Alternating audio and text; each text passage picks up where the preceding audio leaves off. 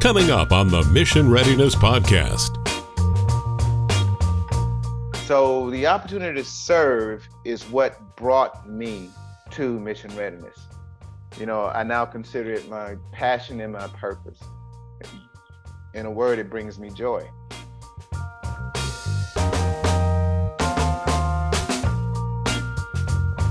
Mission Readiness is the organization of retired admirals and generals working to prepare America's youth for success. Join us as we talk with respected leaders about the challenges facing our next generation.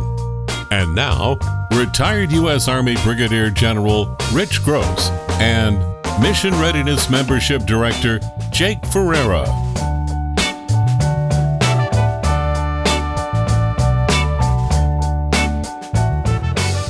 Welcome to the Mission Readiness Podcast. I'm your host, Rich Gross. With me today as co host is Jake Ferreira, our Director of Membership at Mission Readiness. Jake, it's good to have you. Great to be here, sir. Great to see you. You as well. So I'm excited. This is a, another guest you've brought to us.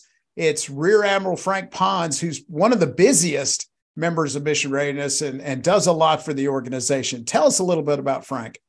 Yes, sir. Really fortunate to have him as a member. Met him a few years back when we were hosting a 10th anniversary celebration for Mission Readiness on board the USS Midway Museum. And he was a prospective member at the time. And what really stood out to me was his energy and his passion for ensuring the next generation young people would have the same opportunities that he was provided through his life in military service. So certainly connected with him that day and was really fortunate to bring him on board as a member. And uh, just like you, sir, he's one of our most engaged members, and he's given his time to support us on a number of different fronts. And I would say most recently, it was his contributions to a task force that helped inform the White House Conference on Hunger, Nutrition, and Health. And that led into the administration's national strategy that has been really impactful on a number of different fronts to think how we can create really important change and get kids more physically active and end hunger as a primary initiative moving forward. So excited to listen to today's conversation and hear more about Admiral Pons' uh, life, his time in the military, and his service with mission readiness. No, it sounds like it's going to be a great conversation. Just an incredible background, and, and again, so has done some amazing things for us at Mission Readiness. So, without further ado, let's talk to Rear Admiral Frank Pons.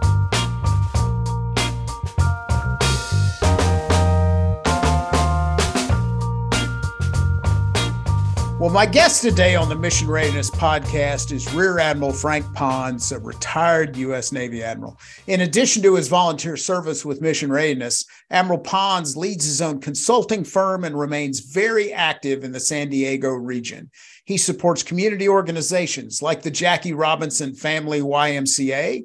He serves as a member of the County of San Diego Independent Redistricting Committee and he's a mentor for officers and enlisted in the surface community.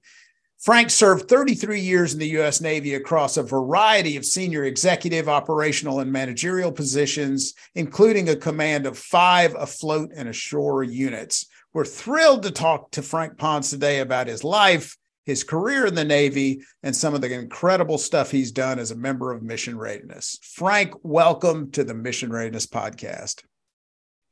Well, thank you, Rich. It's good to be here. Thanks for the very kind introduction. And I just want to say Happy New Year to you and the many members of the Mission Readiness family. And I pray that 2023 brings everyone many years of happiness and health. As for the Pons family, 2022 ended with the arrival of our second grandchild. Oh, congratulations. Girl. Oh, that's fantastic.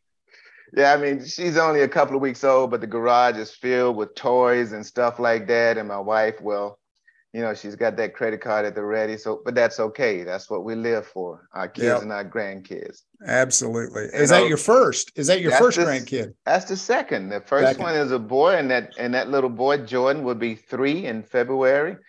And I got to tell you now, the competition space is getting tight, but there's room for everyone in the Pons household. well, fantastic. Well, we appreciate you coming on the podcast. Let's start talking about how you decided to end up joining the Navy. Tell us a little bit about your your growing up and and what made you decide. Very good, Rich. I'm just gonna say, you know, let me take you back to my early childhood childhood. Uh, you know, growing up on a farm in this tiny town of Autaugaville, Alabama. And we had a population of less than a thousand citizens. In addition to that, we had no traffic lights and just a few yellow caution lights, something like the town of Mayberry RFD. And well, although our population has grown a wee bit over the years, we still haven't gotten our first traffic light. But that's okay because it was that small town of close knit communities that enabled and encouraged this young man, Frank Pons, and others like me, you know, to dream big, you know, beyond the creeks, the ponds, the farms, you know, that came to define my beloved hometown. So growing up on a small farm was not easy, Rich. I mean, we were not dirt poor, but we lived on the margins. You know, as a youngster, I tell kids today I had chores and responsibilities that most of you could not even imagine. You know, chores that had to be done before school and chores that were waiting after school. And there were a lot of tough lessons. The most important one for me was, you know, hard work, it pays off. So I was raised by my grandparents, and they did a heck of a job rearing me and my siblings. All the while, my mother did what she could financially to make ends meet. So reflecting on my school years, I came to realize that I was blessed and fortunate to move on beyond, you know, those cotton and corn fields that sort of dotted the line, the landscape, and you know, lined the highways and the byways of that small town. But for a very long time, Rich, if I may, you know, I was reluctant and even embarrassed to share my experiences of growing up in what I characterize as a crossroads of the civil rights movement, the Black Belt of the South. You know, not just because of some of the racial undertones, but because it was just small and we didn't have much. And I was reluctant to admit and acknowledge how the government subsidies and food supplement programs such as food stamps, what was then called welfare food, you know, it made the difference. Because back in the day, as in some cases now, the stigma of accepting free stuff from the government, it was nothing to be proud of, no matter how great the need. So, in all honesty, Rich, those programs, which we're going to talk about more later, it enabled us to make ends meet. But most of all, this curious young boy was allowed to focus and learn in the classroom without the distraction of hunger pains. I can and do admit today that those programs were critical, critical, Rich, to my childhood and crucial during my formative years as a young man. You know, as you stated during the introduction, growing up, I went to the University of Alabama and then uh, went on to Officer Candidate School, graduated and got my commission in 1983. And let me just say that the University of Alabama, the great University of Alabama, we did not make the championship playoffs this year. It's sort of saddened because of that. But I did have the chance to work for the magnificent, legendary football coach, Paul Bear Bryant. I'm just going to stop and give you a little lesson that he taught us all back in that day. And it's going to give us an opportunity in the listeners to understand who I am. So it was a work study program that I was part of in the University of Alabama. And Coach Bryant was larger than life. I mean, when you looked at him, he looked like he stood 15 foot tall, but he was only about six feet. But to us, he was a giant of a person. That work study program, I was responsible for cleaning out the lockers and the athletic spaces and one day, Coach Bryant called us all in. It was about five of us. And he said he wanted to hold a meeting with us. And I go, hmm. So we all got together and we asked ourselves, what haven't we done? And what didn't we do uh, right? And what went wrong? So we were all sort of puzzled and wondering why we were going to get called to this meeting with the coach. So he called us in and he sat us down and we were all sort of fidgeting and nervous. And he said, and he looked at each of us and called us by our first name, mind you. He said, I just want to tell you how grateful I am for all the things that you do for this program. He said, without you, this would be a distraction. But because of you, I can focus on the players and the things that we are doing on the field. And that's a lesson that stuck with me that no matter how junior or how irrelevant you may think you are in the grand scheme of things. If certain individuals value you and your contributions, then you yourself, you're valuable. So I was a fairly good student, Rich. I went on to graduate from college, and I had hopes of one day working for one of those three letter organizations the FBI, the CIA, or even the Secret Service. Well, needless to say, those hopes and dreams, they were sidelined late one Friday afternoon in June when I was approached by this Navy recruiter by the name of Chief Petty Officer Jones. Now, Chief Jones and I, we stay in touch to this very day. So as the story goes, he spun this intriguing tale of sailing the high seas and seeing the world as an officer in the United States Navy. Uh, Chief Jones obviously was quite convincing, and one year later, I was commissioned. So, how about my Navy life, my journey in the United States Navy? Uh, the first three years were very challenging. I was not a good swimmer, and my mariner skills were mediocre at best. The good news is that my shortcomings were overcome by hard work and the steady encouragement and mentorship of those who believe that I had something special and unique to offer. You know, I won't lie and say that I had these grandiose ideas of one day being an admiral. Because for the first nine years of my career, I had still had dreams of being in law enforcement. But lucky for me, the Lord knew best and his fate would have it. I went on to serve 33 years in the United States Navy as a surface warfare officer before retiring in 2015. So I've served on every platform that the Navy probably has to offer from combat logistics force ships to carriers, cruisers and destroyers to amphibious ships. It's been a great experience, a great ride. I've been to many places I never imagined as a young kid that I would see. So here I am, second generation Navy, fourth generation military. And that is a tradition, Rich, and a legacy that I am proud of. But even more so, I'm proud that my brother and my son, they continue to serve to this day. God is truly a good God. And that's my story, Rich. Yeah, Frank, that's great. What an amazing story. It's so much there. And a very, very cool story about Coach Bryant, uh, who, of course, is an icon there at the University of Alabama. Well, you mentioned obviously your your Navy service. You mentioned I mentioned in your introduction you you commanded at several levels. Uh, did you have a command philosophy, and if so, what was it? And what are some of the lessons you learned commanding in the Navy? Yes, command philosophy.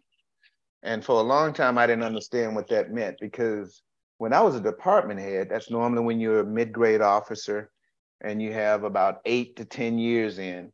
Um, I was approached by my XO, my executive officer, the second in command of one of the ships I was on. And he said, Hey, what do you think makes a good leader? So I thought about it. I gave him some stuff. I was rambling because I wasn't prepared for the question. And he said, You know, when you go to, if I put you in a position of leadership now, how would you do it? And I had to ponder for a long time. And he said, You go think about that and come back. You know, we'll sit down in the wardroom, you know, when we have in child and we'll talk it over. So we had that conversation and my com- and then my comments and my response it was a little bit more cogent then because I had time to think about it. But he said, What you just told me was the beginning of your command philosophy. He said, I want you to write that stuff down. Because at some point, if you go on to command, you would have to bring those thoughts in the clear view for the folks that work for you. So my command philosophy started as a department head. But mind you, over the years, that philosophy matured. And I would say that it was shaped by the sum of my education and experiences, both rich, good, and bad. The guiding principle of that command philosophy that I sort of adjusted over the years during my five commands, it was kind of straightforward and simple and went something like this it stated that, first of all, we are professional war fighters first and foremost. that we must never forget our purpose and fault in our quest. We must always be mindful that we may be called upon at a moment's notice to apply swift and decisive force anywhere and at any time. You know, it went on to state that in executing our mission, our resolve must be absolute, always moving forward, endeavoring to exceed all expectations, even our own. I said there's no substitute for success and no no excuse for failure. I said at the end of the day, at all my command briefings and in the mornings when I talk to the crew, I said this I only ask that you give your very best and you do the best you can. And in return, I will do my absolute best to see that you have the tools and the resources to succeed. Now, that comment was key because anybody that served in any military or any organization, there's a command hierarchy. And at the top of that command hierarchy is the boss, and that was me. So I would take that picture of that command hierarchy and I would turn it upside down. And I would tell my crew, I said, this is how I see this command. The most junior person is the person that needs the greatest resources. And I, at the bottom of that command, I am responsible for support, supporting and supplying that junior person. And hey, it resonated. They liked it because I reflected back on Coach Paul Bear Bryant and that conversation in that locker room to these young individuals who were just cleaning that space and how important we were to that program. I love it. Now, okay, there were other elements, you know, to that command philosophy. Uh, at the top, uh, you know, there were like nine elements. I'm just going to give you the top two. And it's probably the top two of any commander. And the first one is people, and the second one is leadership. And rounding out that list uh, was training, communication, trust, integrity, safety, and finally, work life balance. And I still haven't gotten an understanding and appreciation of what that means. I know what it says, but I still haven't been able to put it in practice yet. So forgive me. No, that's all right. No, good, good philosophy, and uh, I think very familiar to those of us who've been in the military. A lot of those elements they are so important. Well, let's talk a little bit about mission readiness. Uh, since joining, you've, as I said, you've been one of our most active members. You've participated in school site visits. You've read books to kids. You've moderated a nutrition panel in Georgia, to name a few. What motivated you to join Mission Readiness in the first place? And what drives you to remain so engaged in our work? Wow, I'm going to try to be brief in this response, Rich, and not get too emotional. But you know, here's the thing: who can contain themselves when you're talking about children, youngsters, families? You know, I can't. So the opportunity to serve is what brought me to mission readiness. You know, I now consider it my passion and my purpose. In a word, it brings me joy. I guess if I was asked to define what joy means, I say it's the intersection of passion and purpose. And that's what brought me to mission readiness because working with mission readiness team members and working for mission readiness as a volunteer, it gives me both. But let me reflect on my first encounter with mission readiness. It happened, I believe, in the summer of 2018. I was invited by fellow flag officers to attend a mission readiness meeting on board USS Midway, of which I served on in 1986 to 87 as a boilers officer. So I was quite familiar with Midway. I mean, it is now a museum, and sometimes when I go on board to this very day, I feel like I'm a museum because we're both sort of old, ancient. Anyway, it was an exciting evening. You know, I had an opportunity to see some friends and colleagues that I hadn't seen in years. And it was that evening that I met Jake. You know, and Jake and I have been friends ever since. And it was that evening that I had a chance to hear others speak. And I was just all inspired by their comments, their commitment, and just how they believed in what mission readiness stood for and what it was doing, that it was making a difference. So I would say it was a mission that brought me in, but without a doubt, it was the people that kept me in. It's the people that keeps me going. You know, during my time with mission readiness, which I've had the pleasure of meeting students, faculty, administrators, and some really smart and influential folks you know, in and around San Diego. You know, I've seen firsthand the wellness, nutrition, and physical education program that is positively impacting students in pre-K through the 12th grade across the greater San Diego area. However, Rich, I've also come to appreciate and understand the many challenges that threaten our children's health, safety, and security. The United States, a nation of wealth, prosperity, and ingenuity. We need to find a way to address those underlying causes with a sense of urgency and commitment to ensure that no child goes hungry and that every child has access to a healthy and nutritious lifestyle. Well, and I have to imagine your experiences growing up as well with you know how how critical those food programs were to your ability to learn and and thrive as a as a young man. I have to imagine that was part of that as well. It did. It played a tremendous role And when I go out today and I, I see kids that are hungry. I think back to my childhood days sitting in classrooms and you know, I didn't have hunger pains, but I could hear others' stomachs grumbling in the classroom. And I'm thinking, you know, you can't be focused on what's being taught in the classroom if you're hungry. You can't be focused on the classroom if you're waiting for lunch period because that's the most important period of the day. And I do recall they started these two programs in my school when I was in junior high school. It was the breakfast program and it was the after school meal program. And some of the kids in my classes, you know, they would get to school early because breakfast was it was an eventful moment for them because they didn't get it at home, especially nutritious meals. And they would stay after school just to get those after school meals.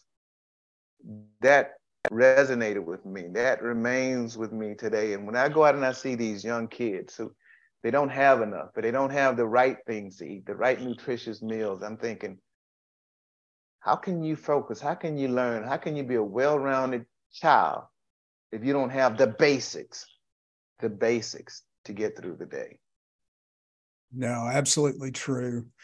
Well, I want to turn a little bit to some of the great things you've done on our Speakers Bureau at Mission Readiness. Uh, one of the most recent things, you were asked to join a special task force to inform the White House Conference on Hunger, Nutrition, and Health last year. Great opportunity for you, great opportunity for the organization. Could you share with us a little bit about your experiences as a task force member and some of the outcomes of that work? Yeah, in a couple of words, Rich, I'll say that task force to me, um, if I could characterize it, it was exciting. It was enlightening because I learned a lot. It was riveting because it kept me engaged. But yet, at the same time, it was rather depressing, and I'll talk about that. As far as the task force, it created we created an environment that was both professional and it was collegial you know, it was tremendously refreshing to be a part of a, a group of folks, professional, that sort of blurred the lines of political partisanship in order for us to create a meaningful report that would inform the administration's conference on hunger, nutrition, and health. And that's something that hadn't been done in nearly 50 years. And I find that astonishing. As a member of that task force, you know, I found myself working with some of the brightest minds and influential individuals in the food, health, and nutrition sector. You know, just to name a few, uh, working with representatives from the Chicago Council on Global Affairs, the Food Systems for the Future, Tufts University, and not to mention uh, Chef Jose Andres. Now, I never met him, uh, but I had a chance to see him speak. He did a couple of uh, podcasts and video casts. And as we know, he's the founder of the World Central Kitchen. Yeah, we had him on the podcast here. He's amazing. He is so cool. And see, so now that I've met him, you know, I see him everywhere. Matter of fact, last night he was in on TV. I think he was in, actually in Ukraine. And I'm going, God, this guy's phenomenal. That's the kind of people that we need in this world today, just trying to make a difference. So it's going back to the task force. You know, it was a good experience for me to see human nature in action and having some good folks, some smart folks willing to help others. I know hunger is widespread in a lot of regions in the world, but I did not know until I was a part of this task force just how pervasive this condition had become. I talked about the sadness or, or the surprise that I had as being a member of that task force. I came to realize that a lot of the folks on the task force and other members in this sector, they were unaware of the threat that this phenomenon poses to the armed forces and by extension, our nation's national security. However, fortunately, as a mission readiness representative, I was able to expose to my colleagues and my task force counterparts the challenges and the looming crisis of this existential threat that confronts our country. The good news, Rich, is that there were a number of sidebar discussions that I had, back channel communications with folks that wanted to know more and better understand the situation that we find ourselves from an armed forces perspective. So, for the mission of the task force itself, in my opinion, it was a total success. I believe that we were able to deliver ambitious and actionable recommendations that are needed to support the administration's effort to end hunger, advance nutrition, and improve health in the United States. So let me just give you a couple of comments about the study itself. You know, we had online, in-person meetings, we had convenings and listening sessions, and we were able to take a large amount of data and interpret that data, all the while capturing the really diverse experiences and perspectives of the individuals that are living in that moment and being directly impacted by the crisis. You know, the study started in April and we finished the final report and delivered it six months later to the White House. And I got to tell you, so I think it was well received. It made sense. I think it nests well with some of the other things that the administration is doing you know, the report included like 30 policy recommendations, if I'm not mistaken, approximately about 200 policy actions and some other potential business commitments that was included in the report. So I think we did a great job. I feel like we did. I think we did our level best within the time that we had to do it. I mean, we gathered a lot of information. We did a lot of listening sessions and we brought it all in, synthesized it, and we made sense of it all.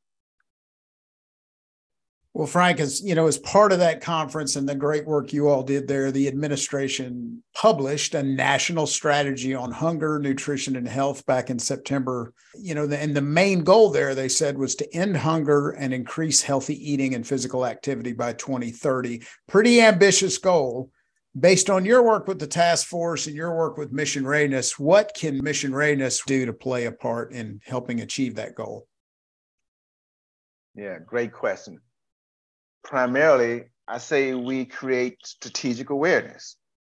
You know, and that strategic awareness, it, it helps to generate a sense of urgency that we have to have to head off this crisis. Secondly, we help to reinforce, promote, and advance the policies needed to address the systemic issues uh, that are creating and that are exacerbating the situation that we find ourselves. So, for example, Rich, there are several pillars in the national strategy that I think align with mission readiness priorities, such as improving food access and affordability. In particular, this pillar itself, it aligns with our advocacy work to modernize this program called SNAP, which stands for Supplemental Nutrition Assistance Program. Similarly, under the pillar supporting physical activity for all, I think and I believe that mission readiness is well suited to highlight the very importance of daily physical activity and to promote that physical activity and those guidelines for Americans. Of course, within these pillars and in other ways, mission readiness is well positioned to discuss the connection between investments in hunger, nutrition, health, and the nexus with national security. Rich, you know the story and the situation as well as I do, but for our listeners who do not, allow me to reiterate this that childhood obesity in America is an epidemic. And although it's well documented, it is not wholly understood. Some numbers, if I may. The trends that we have seen over the years has been on the rise. In 2020, 19%, I'll say it again, 19% of youth ages between 2 and 19, uh, 19 years of age were classified as obese. Nationwide, a third of our 17 to 24 year olds do not, do not qualify for military service strictly due to their weight conditions. When you combine obesity, failed physical standards, with other eligibility factors such as crime, poor academics, you get an astonishing 77% of Americans within the prime recruiting age, and that's between the ages of 17 and 24, that would be ineligible to serve in the armed forces. There are many factors, but the one that concerns me and the one that I think that we are focused on is the issue of health, nutrition, so that we can stave off this issue of rising obesity among our children. We got to get ahead of this. And I'm going to tell you why. And, and I want us to step back for a moment so that we can look forward. Say, for instance, some reason our nation had to enact a draft. Let's just imagine, Rich, imagine the challenges it would take to create a formidable armed forces to defend, challenge, and defeat potential adversaries. That would be a huge undertaking. And that undertaking would consume a tremendous amount of resources. Key among them would be time. So guess so let's look at it this way. If I, if we are aware of this problem, you can be sure that our potential adversaries are also keenly aware. Why is this important? As an armed forces, we compete for talent from the same talent pool as other government and public and, and public and private sector companies and organizations. We need a breadth of talent from which to compete, not a dearth. Elsewise, Rich, we run the risk of not being able to recruit and retain the talent to maintain a formidable military that gives us a competitive edge over others. It is a risk that I believe we can ill afford to take. No, well said, Frank. And in, and in fact, you and uh, Senator Bill Frist, formerly of Tennessee, published an opinion piece on this very issue uh, in the Hill in uh, December of 22. And I, I, thought it was an incredible piece, well written and, and, and very persuasive. Oh, Senator Frist, I got to tell you, when you get someone like that of that stature, who is giving of their time and their energy and their intellect to a cause like this, I mean, you just got to feel good about it, you know. And you know, in addition to being a great American, you know, he was one of the co-chairs of the task force we just discussed. And in that piece, that op-ed that was published in the Hill, you know, we talked about the impact of poor nutrition on our nation's overall health and well-being and also how investments in child nutrition are deeply, deeply connected to ensuring America's military readiness and our national security remains sound and stable. And that is certainly a message I intend to share with those in attendance at a conference I'm going to be speaking at this spring. Well, I was going to ask you about that, as a matter of fact. So, you're the keynote speaker uh, at the general session for the 37th National Child Nutrition Conference, which is a, a huge honor, and we're thrilled you get to do that. Maybe give us a sneak preview of what you intend to share with that audience. Yeah, I'm, I am really honored and privileged to be asked to speak at that conference. And I've done some research. It is a big deal. Uh, I'm, a, I'm just a small little pebble in the pond, but this is a big deal. And and I want to make sure that I represent mission readiness appropriately. So I've had a couple of months, and I will have a couple of more months to prepare uh, my comments, you know, for that event. And since the conference is will be attended mostly by those in the nutrition and health sector, you know, I'll be preaching to the choir. But I'm going to emphasize the things that I just talked about. You know, mission readiness, the mission, how long we've been at this, you know, the type of influence and the type of change that we're trying to make at the policy level, at the state level, at the community level. And these are the points I'm going to make. But most importantly, I'm going to share with them the issue of how this is impacting military readiness. And by extension, how this puts at risk our national security interests. So I'm pulling it all together. You know, I got a couple more months to work on it, but those are the key themes for my speech. Uh, should be fantastic and a great opportunity for you and a, a great opportunity for mission readiness. Thank you for doing that. Well, last question we always ask our guests what books are you reading or what books might you recommend to our listeners? I'm going to say this, and this is an admission. I, you know, I am 60 plus, let's just put it like that. Um, I still read comic books.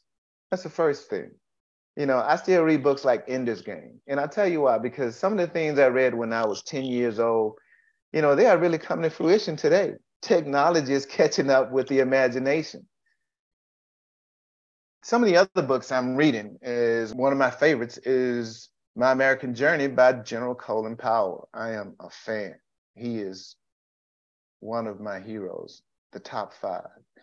Uh, the second one is a book called Up from Slavery by Booker T. Washington.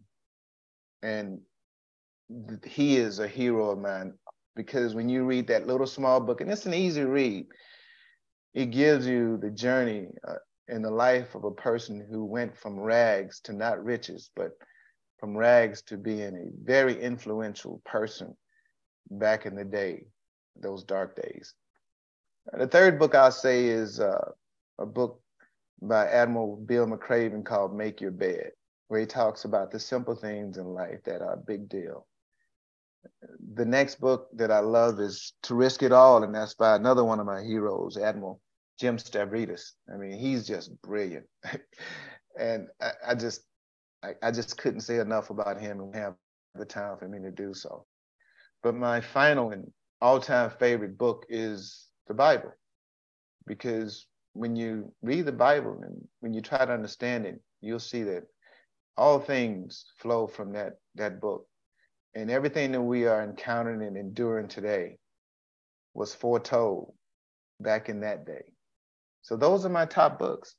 I mean, it's there's a lot out there, but if I have to go to something to either encourage me, enlighten me, or to make me feel better about life, I go to those books. No, fantastic. Well, Admiral Frank Pons, thank you so much for being a guest today on the Mission Readiness podcast. If somebody wants to find you online, where would they go? uh, wow, if you Google me, I'm there. I didn't know that, but I even heard and I found out later from a friend of mine that I even have a, a, a wiki page. And that's phenomenal. I guess that's a big deal having a wiki page, but I have a LinkedIn uh, account. So if you go in and you go to LinkedIn and you um, search for Fernandez Pons, which is my real name. Frank Pons is, is the name that I go by. If you if you do that, then you'll find me. Fantastic. Well, thanks again for being on the podcast. Well, thank you, Rich, for the opportunity to share my story, my journey with the Mission Readiness team. To everybody out there that will listen to this podcast, I say be safe and God bless.